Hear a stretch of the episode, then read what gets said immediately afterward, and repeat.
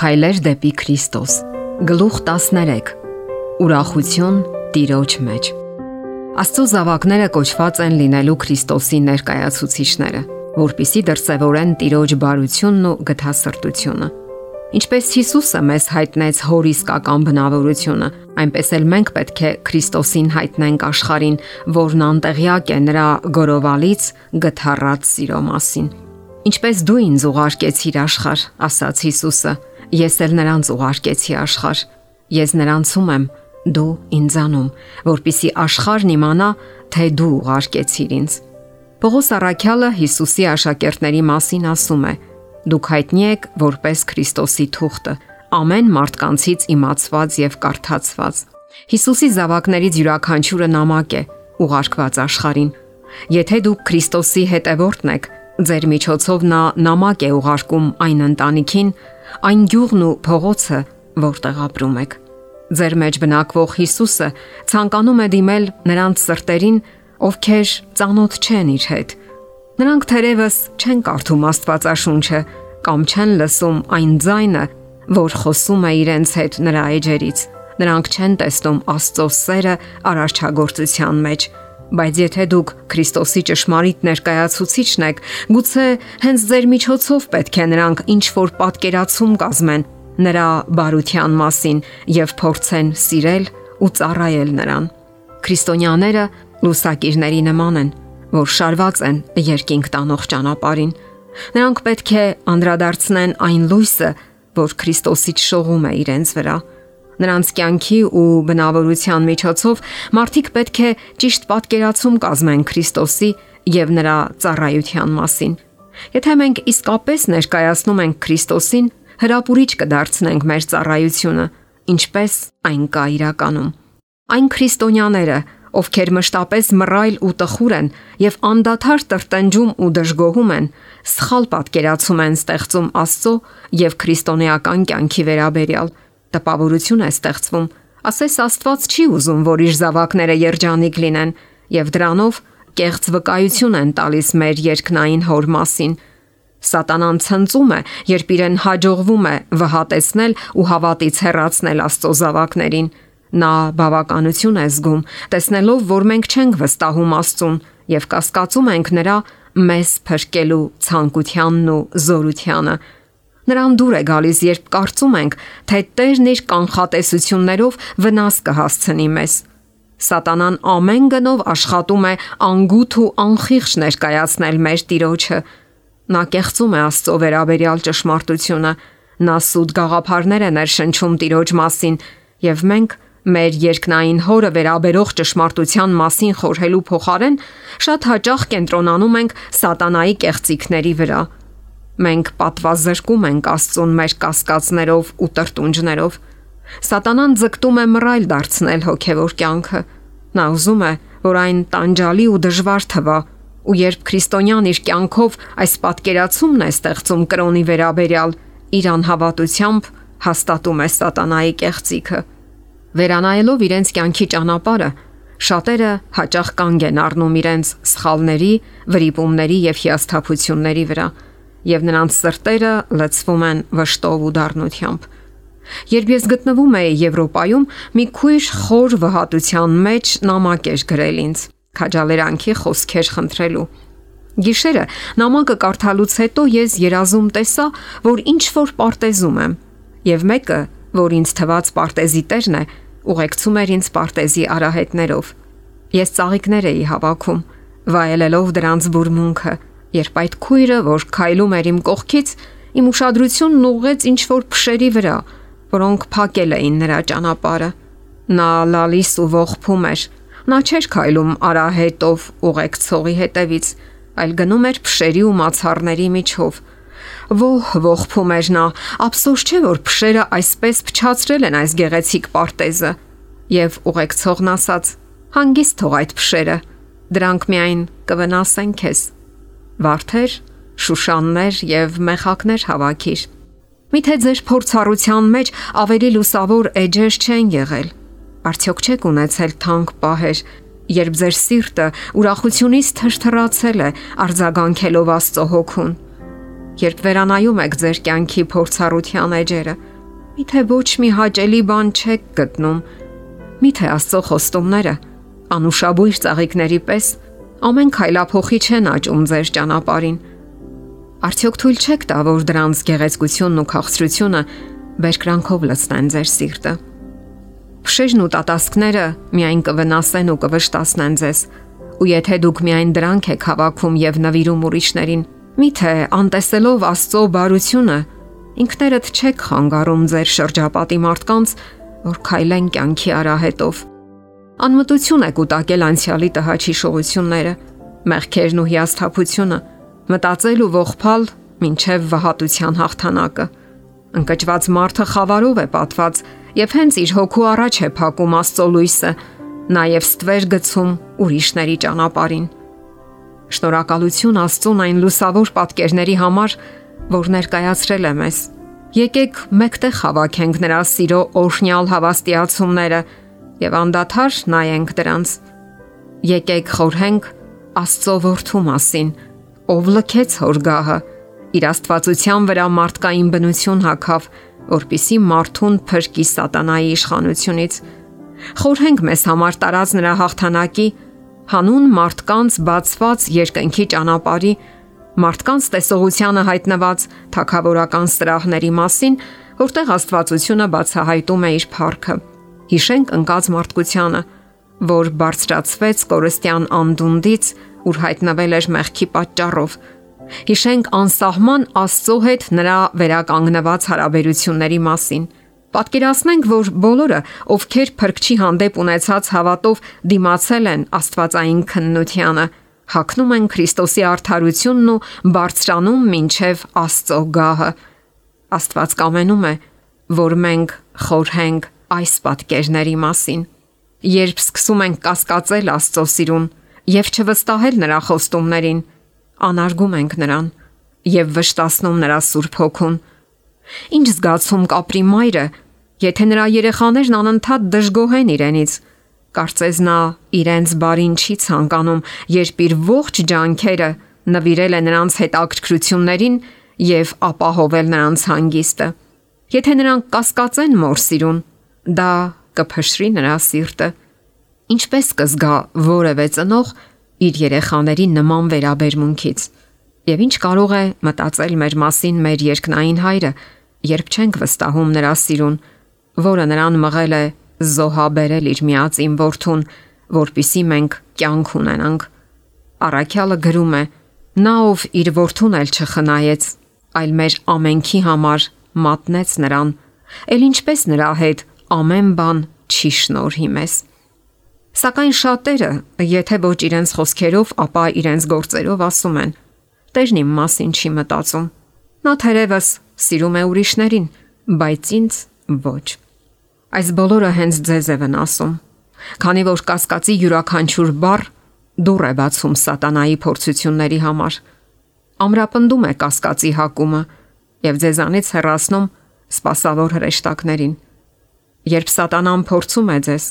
կասկածի կամ վհատության բառ անգամ մի արտասանեք, եթե դուք դուր բացեք նրա ակնարկների առաջ, Ձեր միտքը կհամակվի անվստահությամբ ու վրթովմունքով։ Երբ դուք արտահայտում եք ձեր զգացումները, կասկածի յուրաքանչյուր խոսք անդրադառնում է ոչ միայն ձեզ վրա, այլև սերմ է դառնում, ծլում եւ պտուղներ է բերում ուրիշների կյանքում։ Եվ գուցե անհնար լինի ազատվել ձեր խոսքերի ազդեցությունից։ Հնարավոր է դուք ինքներդ փորձություններից հետո վերականգնվեք եւ խուսափեք սատանայի որոգայթներից բայց նրանք, ովքեր երկմտել են ձեր ազդեցության պատճառով, գուցե այլևս ի վիճակի չլինեն խուսափել այն անհավատությունից, որը դուք եք ներշնչել նրանց։ Որքան կարևոր է, որ մենք խոսենք միայն այն բաների մասին, որոնք հոգևոր ուժ եւ կյանք են տալիս։ Հրեշտակներն ուրشادիր լսում են, թե ինչ վկայություն եք տալիս աշխարհին ձեր երկնային տիրոջ մասին։ Թող ձեր զրույցները լինեն նրա մասին, ով ապրում է, որ հոր առաջ բարեխոսի ձեզ համար։ Երբ դուք բռնում եք ձեր ընկերոջ ձեռքը,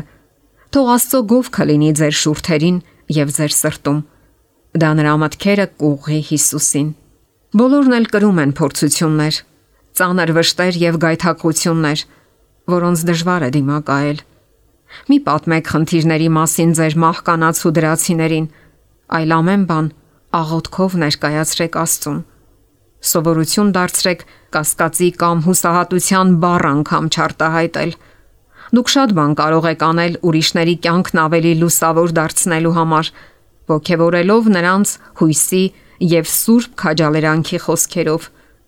Շատ խիզախ մարդիկ ցավագին ճնշվում են փորձությունից եւ գրեթե պատրաստ են հանձնվել եսի եւ չար ուժերի դեմ պայքարում։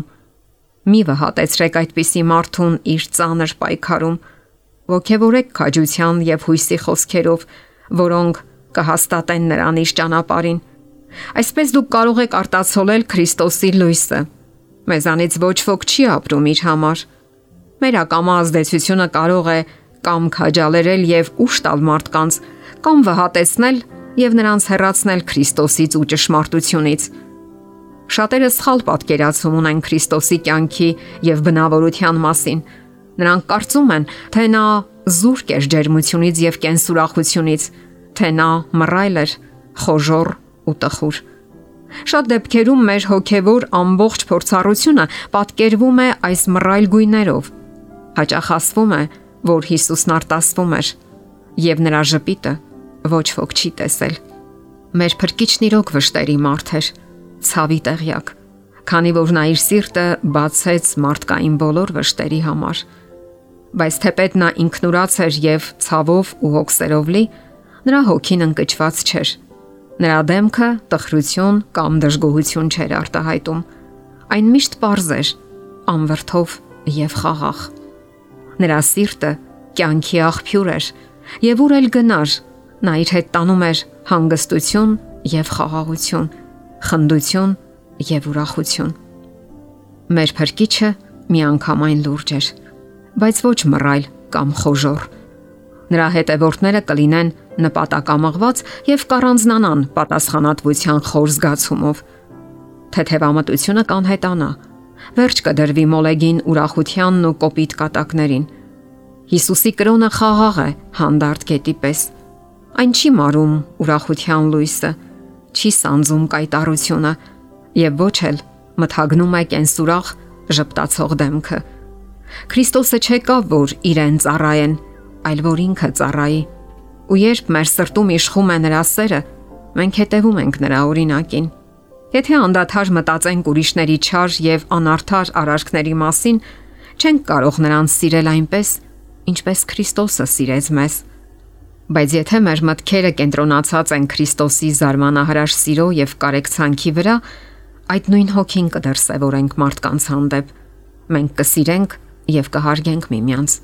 Չնայած այն սխալներին եւ թերություններին, որոնք չենք կարող չնկատել անհրաժեշտ է մեր մեջ զարգացնել խոնարհություն եւ համեստություն, համբերատար ու ներողամիտ լինելով մարդկանց թերությունների հանդեպ։ Սա վերջ կտա մեր ամբողջ նեղմիտ եսասիրությանը եւ մեզ մեծահոգի ու վեհանձն կդարձնի։ Սաղմոսերգուն ասում է. Տիրոջը հուսա եւ բարի քարա։ Բնակվիր երկրում եւ հետևիր ճշմարտությանը։ Տիրոջը հուսա։ Յուրաքանչյուր օրն ունի իր դժվարությունները, իր հոգսերն ու անհանգստությունները, եւ հանդիպելով միմյանց մենք պատրաստ ենք հաճույքով խոսել մեր նեղությունների ու փորձությունների մասին։ Որքան երևակայական մտահոգություններ են մեր վզին փաթաթվում, որքան երկյուղներ են փայփայվում եւ հուզմունքի այնպիսի ծանրություն է արտահայտվում, որ կարելի է ենթադրել, թե մենք ճունենք կարեկից սիրող փրկիչ ով պատրաստ է լսել մեր խնդրանքները եւ օգնություն հասցնել անհրաժեշտության դեպքում։ Ոմանք ապրում են մշտական վախի մեջ եւ սпасում թվացial անախորժությունների։ Ամեն օր նրանք շրջապատված են Աստծո սիրո նշաններով։ Ամեն օր վայելում են նրա նախախնամության առաջ շնորհները, բայց անտեսում են ներկա օրհնությունները։ Նրանք անընդհատ տագնապում են, որ շուտով իրենց ինչ որ անախորժ բան կպատահի եւ մի փոքր դժվարությունը, որը գուցեև գոյություն ունի, նրանց աչքերը այնքան է կուրացնում, որ չեն նկատում շատ բաներ, որոնք արժանի են երախտագիտության։ Նրանց հանդիպող դժվարությունները Աստծուն օգնության միակ աղբյուրին մոտեցնելու փոխարեն բաժանում են նրանից, որովհետև անհանգստություն եւ դժգոհություն են առաջացնում։ Միթե կարելի է այդքան անհավատ լինել։ Ինչու չենք վստահում։ Ինչու ենք այդքան անշնորհակալ։ Հիսուսը մեր ընկերն է։ Ամբողջ երկինքը շահագրգռված է մեր բարօրությամբ։ Չպետք է թույլ տալ, որ մեր միտքը տագնապի կյանքի առօրյա հոգսերից ու դժվարություններից եւ մեր դեմքը մռայլվի վշտից։ Եթե տեղ տանք, ապա միշտ էլ ինչ որ բան կանհանգստացնի ու կզայրացնի մեզ։ Կարիք չկա անդադար մտածել հոգսերի մասին, որոնք միայն կհոգնեցնեն ու կտանջեն մեզ, բայց չեն օգնի դիմանալու փորձություններին։ Հնարավոր է դուք դժվարություններ ունենաք ձեր գործերում։ Ապագան կարող է մռայլ ու անհեռանկար թվալ։ Գուցե ձեզ սпарնա կորստի վտանգը, բայց մի վհատվեք։ Ձեր հոգսը դրեք Աստծո վրա եւ մնացեք հանգիստ ու կենսուրախ։ Իմաստություն խնդրեք աղոթքի միջոցով, որ կարողանաք խոհեմությամբ վարել ձեր գործերը եւ խուսափել կորստից ու աղետից։ Ձեր կողմից ամեն հնարավորն արեք ցանկալի արդյունքի հասնելու համար։ Հիսուսը խոստացել է իր օգնությունը, բայց ոչ մեր ջանքերից անկախ։ Երբ դուք ապավինելով ձեր օկնականին ամեն ինչ արել եք ձեր կարողության չափով, գոհությամբ ընդունեք արդյունքը։ Աստծո կամքը չէ, որ իր ժողովուրդը կքի հոգսերի ծանրության տակ, բայց մեր Տերը չի մոլորեցնում մեզ։ Նա չի ասում. Մի վախեցեք, վտանգներ չկան ձեր ճանապարհին։ Նա գիտի, որ կան փորձություններ եւ վտանգներ, եւ անկեղծ է մեզ հետ Նա մտադիր չէ իր ժողովրդին հանել մեղքի եւ չարի այս աշխարից, բայց ցույց է տալիս, թե որտեղ կարող են ապահով ապաստարան գտնել։ Իր աշակերտների համար նրա աղոթքն էր. Ես չեմ աղաչում, որ աշխարից վեր առնես նրանց, այլ որ նրանց պահես չարից։ Աշխարում, ասում է նա, նեղություն կունենաք, բայց քաջացեք, ես հաղթել եմ աշխարին։ Լեռան քարոզում Քրիստոսը արժեքավոր դասեր սովորեցրեց իր աշակերտներին Աստծուն վստահելու վերաբերյալ։ Այս դասերը նախատեսված էին Աստծո զավակներին քաջալերելու համար բոլոր դարերի ընթացքում։ Մեր ժամանակների համար էլ դրանց մեջ բավականաչափ խրատներ եւ սփոփանք կա։ Փրկիչն իր հետևորդներին ցույց էր տալիս օթում ճախրող թրջուններին, Նրանք դայլայլում են իրենց փառաբանության օրհներգերը, չմտահոգվելով ապրուստի մասին։ Նրանք ոչ սերմում են, ոչ էլ հնձում, սակայն ամենակարող հայրը հոգում է նրանց կարիքները։ Փրկիչը վստահեցնում է, չէ որ դուք նրանցից ավելի լավն եք։ Մարդկանց եւ գազանների մեծ մատակարարը բացում է իր ձեռքը եւ կերակրում իր բոլոր արարածներին։ Նրա ուշադրությունից դուրս չեն նաև երկնքի թրջունները։ Նա սնունդը չի դնում նրանց կտուցների մեջ, բայց pašար է ապահովում նրանց կարիքների համար։ Նրանք պետք է հավաքեն հատիկները, որ նա ծրում է նրանց համար։ Պետք է շինանյութ նախապատրաստեն իրենց փոքրիկ բների համար։ Պետք է կերակրեն իրենց ձակերին։ Նրանք երկելով են գնում իրենց աշխատանքին, քանի որ երկնավոր հայրը կերակրում է նրանց։ Իսկ չէ որ դուք նրանցից ավելի լավն եք։ Միթե դուք որպես բանական հոգևոր երկրպագուներ ավելի թանկ չեք, քան երկնքի թրջունները։ Միթե մեր գոյության հեղինակը, մեր կյանքի պահապանը, նա ով ստեղծեց մեզ իր աստվածային պատկերով, չի հոգա մեր կարիքները, եթե միայն վստահենք նրան։ Քրիստոսն իր աշակերտների ուշադրությունն ուղղեց դեպի դաշտի ծաղիկները, որ առատորեն աճում ու ծաղկում են իրենց པարզ գեղեցկությամբ, որ երկնային հայրն է շնորհել նրանց որպես մարդու հանդեպ իր սիրո դրսևորում։ Նա ասում է. Մտիկ արեք դաշտի շուշաններին, թե ինչպես են աճում։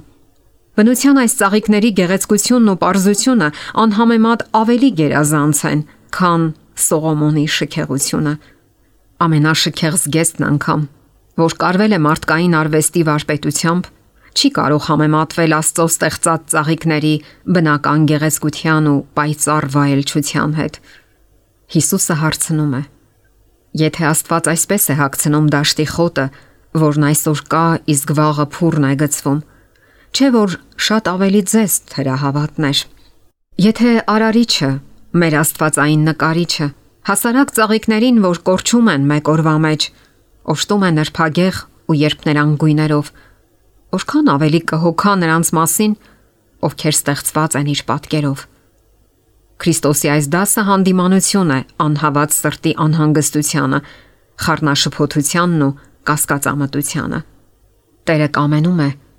որ իր բոլոր worthiներն ու դուստրերը երջանիկ, խաղաղ ու հնազանդ լինեն։ Հիսուսն ասում է.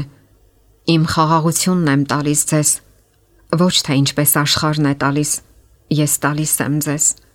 Ձեր սիրտը թող չխռովի ու չվախենա։ Այս բաները խոսեցի ձեզ հետ, որ իմ ուրախությունը ձեզանում մնա եւ ձեր ուրախությունը լցված լինի։ Երջանկությունը, որին ձգտում են եսասիրական մղումներով, խուսափելով պարտականություններից, անկայուն է, կիսատ ու անցողիկ։ Այն շուտով անցնում է եւ հոգին մնում է դատաշկ ու տխուր։ Աստծուն ծառայելը բերկրանք ու բավականություն է պատճառում։ Քրիստոնյան լքված չէ, որ քայլի անորոշ ուղիներով, ոչ էլ մատնված է անիմաստ զղջումների ու հիասթափությունների։ Եթե մենք հաճույք չենք ստանում այս կյանքից, կարող ենք ուրախ լինել, խորհելով գալիք կյանքի մասին։ Բայց նույնիսկ այստեղ քրիստոնյաները կարող են ուրախություն զգալ, հաղորդակցվելով Քրիստոսի հետ։ Կարող են ունենալ նրա սիրո լույսը, նրա ներկայության մշտական սփոփանքը։ Կյանքի յուրաքանչյուր քայլ կարող է մեզ մոտեցնել Հիսուսին, կարող է օգնել ավելի խորը ճանաչելու նրա սերը եւ կարող է մեկ քայլ ավելի մոտեցնել խաղաղության երանելի տանը։ Ուրեմն եկեք չկորցնենք մեր վստահությունը, այլ ունենանք հաստատուն հավատ, ավելի ամուր, քան նախկինում։ Մինչև այստեղ Տերը օգնեց մեզ եւ կօգնի մեզ մինչև վերջ։ Եկեք նայենք այն հուշասյուներին, որոնք կհիշեցնեն, թե ինչ է արել Տերը մեզ մխիթարելու եւ թշնամու ձեռքից փրկելու համար։ Եկեք մեր հիշողության մեջ թարմ պահենք Աստվածային ողորմության քնքուշ դրսևորումները։ Արցունքները, որ նա սրբել է, ցավերը, որ նա փարատել է, հերացված մտահոգությունները, ծրված երկյուղները, բավարարված կարիքներն ու շնորհված օրհնությունները։ Եվ այդպես մեր պանդխտության հուշերի միջոցով ամրանանք այն ամենի համար, ինչը սпасվում է արջևում։ Մենք չենք կարող չմտածել գալիք պայքարում սпасվող նոր փորձությունների մասին, բայց նայելով ապագային կարող ենք հիշել անցյալը եւ ասել. «Մինչև այստեղ Տերը օգնեց մեզ»։ Ինչպես քո օրերը, այնպես էլ քո ուժը կլինի։ Փորձությունը չի գերազանցի այն ուժը, որ կտրվի մեզ հաղթահարելու այն։ Ոստի եկեք մեր գործը ձեռնարկենք այնտեղ։ Կգտնենք այն հավատալով, որ ինչ փորձություն էլ վրա հասնի, դրան համազոր ուժ կտրվի մեզ։ Շուտով, շատ շուտով երկնքի դռները լայն կբացվեն, որ ընդունեն Աստծո զավակներին եւ Փարքի արխայի շուրթերից հնչող երանության խոսքերը նրանց ականջին քաղցրահնչյուն մեղեդու պես կլինեն։ Եկեք, ով իմ հորոշնյալներ, Ժառանգեցեք աշխարհի սկզբից ձեզ համար պատրաստված թակավորությունը։ Այն ժամանակ փրկվածներին կընդունեն այն տանը, որ Հիսուսը պատրաստել է նրանց համար։ Այնտեղ նրանք չեն հանդիպի երկրի պիղծ ստախոսներին, կռապաշտներին ու անսուրբ անհավատներին եւ կշփվեն նրանց հետ, ովքեր հաղթել են սատանային եւ կատարյալ բնավորություն ձևավորել Աստվածային շնորհի միջոցով յուրաքանչյուր մեղավոր հակում, որ այստեղ տարապանք է պատճառում նրանց, կմաքրվի Քրիստոսի արյունով։ Նրա փառքի պայծառափայլությունն ու վայելչությունը, որ շատ ավելի պայծառ է արևի լույսից, շողում է նրանց վրա։ Նրանք արտացոլում են նրա բնավորության կատարելությունը, բարոյական մի այնպիսի գեղեցկություն, որն անհամեմատ ավելի գերազանց է արտաքին շքեղությունից։ Նրանք անարատ են մեծ սպիտակ գահի արչև, կիսելով հրեշտակների արժանապատվությունն ու արտոնությունները։ Իտես այն փառավոր ժառանգության, որ կարող է իրենը լինել։ Ինչ գին կտա մարդ իրանձը փրկելու համար։ Նա կարող է աղքատ լինել, բայց իր մեջ ունենալ մի այնպիսի հարստություն ու արժանապատվություն, որն աշխարը երբեք չի կարող տալ։ Մեղքից փրկագնված եւ սրբված հոգին Աստծո ծառայությանը նվիրաբերած իր բոլոր ազնիվ ուժերով հանդերձ. անսահման արժեք ունի եւ երկնքում Աստծո եւ Սուրբ հրեշտակների ներկայությամբ մեկ հոգու փրկության համար էլ մեծ ուրախություն է։ Ուրախություն, որն արտահայտվում է հաղթության երգերով եւ սուրբ հանդիսությամբ։